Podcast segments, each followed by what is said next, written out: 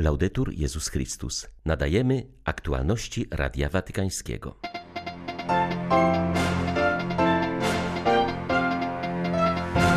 Bandy kryminalne utrudniają niesienie pomocy poszkodowanym w trzęsieniu ziemi Haitańczykom. Kościół wezwał, by w imię solidarności z cierpiącymi rodakami pozwoliły na otwarcie korytarzy humanitarnych. Wszelka działalność charytatywna została do odwołania zawieszona w Afganistanie. Na ewakuację czekają również księża i misjonarki. Potrzeba planu dla Afryki, który pomoże przezwyciężyć biedę, niesprawiedliwość i wyzysk, apeluje arcybiskup Tunisu, wskazując, że to właśnie brak nadziei nakręca falę migracji. 17 sierpnia wita Państwa Beata Zajączkowska. Zapraszam na serwis informacyjny. Na Haiti wciąż trwa poszukiwanie osób zaginionych w wyniku sobotniego trzęsienia ziemi. Tysiące ratowników ręcznie przeszukuje gruzy domów, szkół, sklepów i kościołów. Wciąż prowizoryczny bilans tej tragedii mówi o prawie półtora tysiącu ofiar śmiertelnych i sześciu tysiącach rannych. Z powodu panującego braku bezpieczeństwa znacznie utrudnione jest niesienie pomocy. Bandy kryminalne kontrolują m.in. główne drogi dojazdowe do stolicy tego kraju. Metropolita Port-au-Prince zaapelował do ich przywódców o odłożenie broni i zjednoczenie się w bólu Haitańczyków poprzez otwarcie bezpiecznych korytarzy humanitarnych. Sytuacja jest krytyczna. Ci ludzie już wcześniej byli w ekstremalnie trudnych warunkach, mówi ojciec Massimo Miraglio.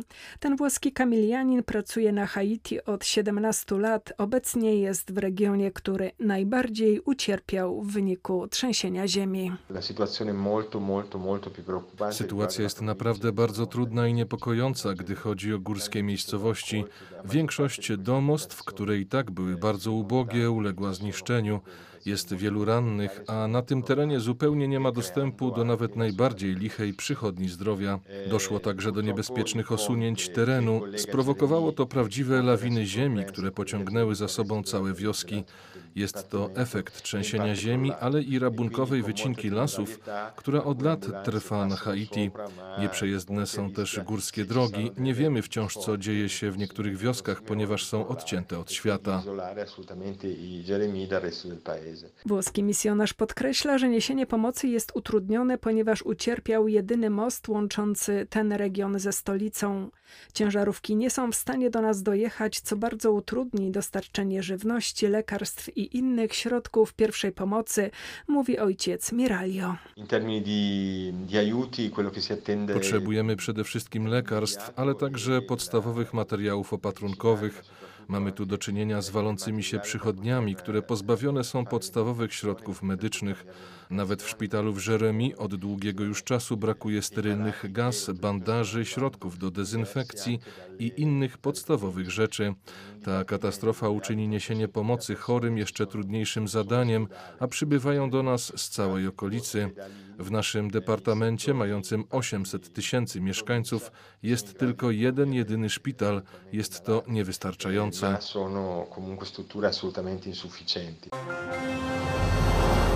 Przejęcie władzy przez talibów w Afganistanie doprowadziło do zawieszenia wszelkiej działalności charytatywnej prowadzonej w tym kraju przez Kościół.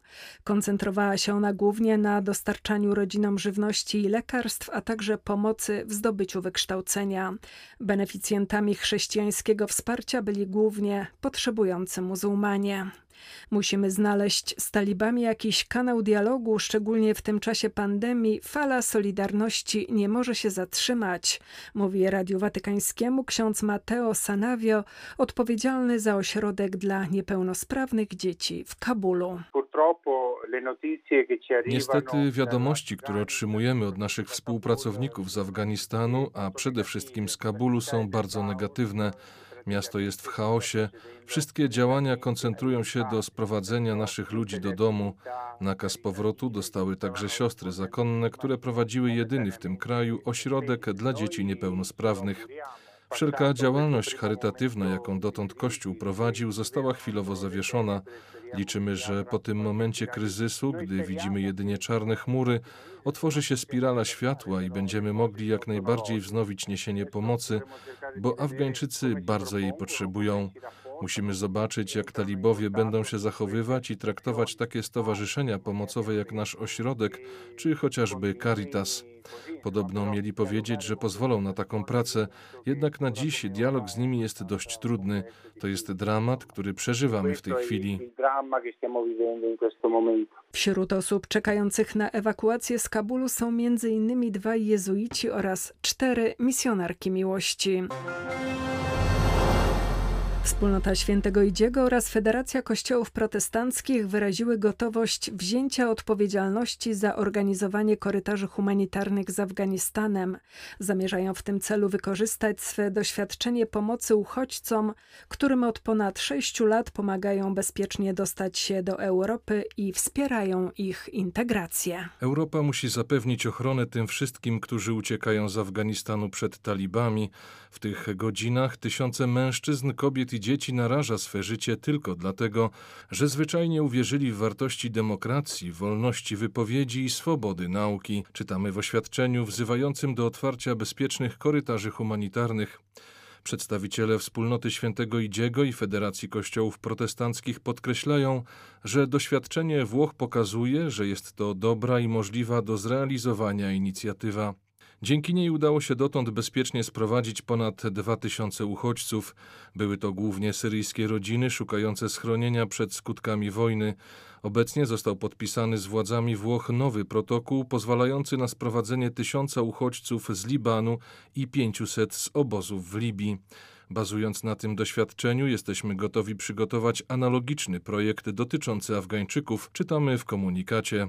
Obie wspólnoty przypominają, że siłę moralną i polityczną Europy buduje się również gwarancją prawa i ochrony humanitarnej tych, którzy są prześladowani i cierpią z powodu dramatu wojny.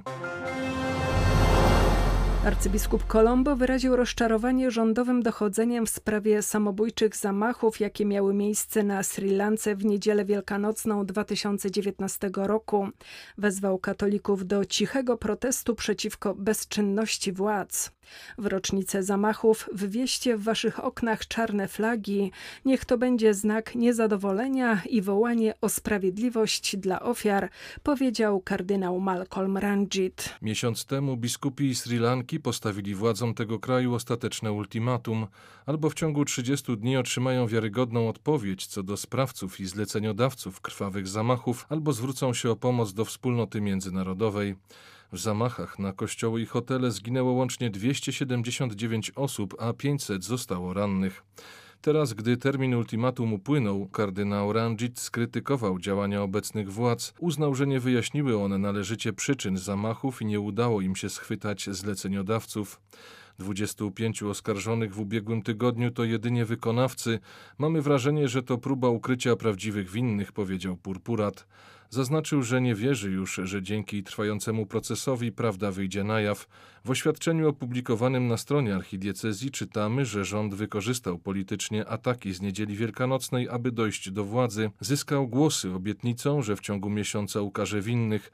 Minęło 28 miesięcy i nadal nic nie wiemy. Zamierzają zatuszować i umyć od wszystkiego ręce, napisał kardynał Ranjit. Podkreślił, że przy takim układzie politycznym Sri Lanka jest wciąż zagrożona, a nowe ataki terrorystyczne mogą mieć miejsce w każdej chwili. Zarządzenia gubernatora Teksasu mające na celu powstrzymanie pandemii mogą doprowadzić do zamknięcia wszystkich ośrodków Caritas zajmujących się nieletnimi migrantami, którzy pozostają bez opieki dorosłych. Uważa siostra Norma Pimentel, szefowa Caritas w Dolinie Rio Grande, regionie obejmującym granice USA i Meksyku. Przeciwko decyzjom władz stanowych zaprotestowali także teksańscy biskupi. W ubiegłym tygodniu gubernator Teksasu Teksasu wydał rozporządzenie dotyczące zakazu transportu migrantów, powołując się m.in. na bezpieczeństwo epidemiologiczne mieszkańców stanu. Ogłaszając swoją decyzję, stwierdził, że kryzys COVID-19 w Teksasie związany jest z dramatycznym wzrostem liczby osób nielegalnie przekraczających granice. Zaostrzenie przepisów nastąpiło po tym, jak rodzina migrantów przebywająca w ośrodku prowadzonym przez Caritas z Doliny Rio Grande została zatrzymana przez policję w restauracji. Okazało się, że wszyscy byli zakażeni koronawirusem. Od pierwszego dnia pandemii robimy wszystko, aby upewnić się, że żaden z naszych podopiecznych nie porusza się po ulicach bez testu. Pojedynczy incydent grozi kryminalizacją wszystkich migrantów i wprowadzeniem prawdziwej dyskryminacji rasowej, uważa siostra Norma Pimentel. Zakonnica twierdzi, że ciągłe zaostrzanie przepisów przez władze stanowe może doprowadzić do zamknięcia do końca sierpnia wszystkich dzieł prowadzonych przez Caritas dla migrantów. Tunezja przeżywa jeden z najczarniejszych momentów w swej historii. Składa się na to pandemia koronawirusa, zapaść gospodarcza i niestabilność polityczna. Potrzeba nie tyle doraźnej pomocy, ile planu dla Afryki, który pomoże przezwyciężyć biedę, niesprawiedliwość i wyzysk, mówi arcybiskup Ilario Antoniazzi, wskazując, że brak nadziei sprawia, iż kolejni młodzi ludzie myślą o emigracji. Włoski misjonarz, który jest arcybiskupem stołecznego Tunisu, od ośmiu lat wyznaje, że sytuacja w kraju jest dramatyczna. To początek poważnego kryzysu humanitarnego. Umiera się tu w zapomnieniu, mówi, przypominając, że przez cały czas pandemii kraj nie ma ministra zdrowia. Jak więc może stawić czoło koronawirusowi? Arcybiskup Antoniazzi zauważa, że Tunezja jest najbardziej doświadczonym pandemią krajem Afryki. Szacuje się, że co najmniej połowa mieszkańców została już zarażona. Brakuje miejsc w szpitalach, ludzie leżą na podłodze, na ulicach stoją długie kolejki chorych liczących na tlen, którego powszechnie brakuje, wylicza misjonarz. Arcybiskup Antoniazzi zauważa, że potrzeba planu ratunkowego nie tylko dla Tunezji, ale planu dla całej Afryki, który pomoże przezwyciężyć biedę, niesprawiedliwość i wyzysk. Niektórzy zauważają, że znajdujemy się w obliczu kolejnej kolonizacji naszego kontynentu, który wykrwawia się ze zdolnych młodych ludzi. Bez wykształconego pokolenia Afryka nie ma przyszłości, bo stanie się niewolnikiem wielkich potęg, podkreśla arcybiskup Tunisu. Wskazuje, że pierwszym zadaniem jest inwestowanie na miejscu i sprawienie, żeby Afrykanie nie musieli z powodu braku nadziei na przyszłość opuszczać swych domów. W oczekiwaniu na beatyfikację prymasa Wyszyńskiego.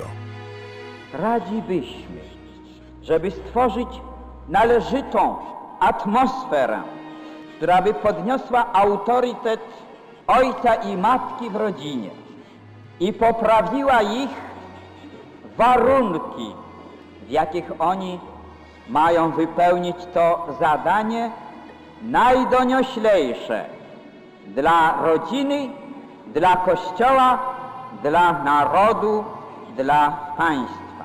Idzie to może po tej linii, że na liczne nasze wołania i rozmowy i memoriały, które Episkopat Polski śle do władz państwowych, zaczęto myśleć o matce pracującej, żeby przywrócić ją rodzinie, a więc stworzyć takie warunki ekonomiczne dla ojców pracujących, by matki nie musiały całego swego czasu ze szkodą dla wychowania rodzinnego spędzać w fabryce, podczas gdy dzieci wychowuje nie wiadomo kto.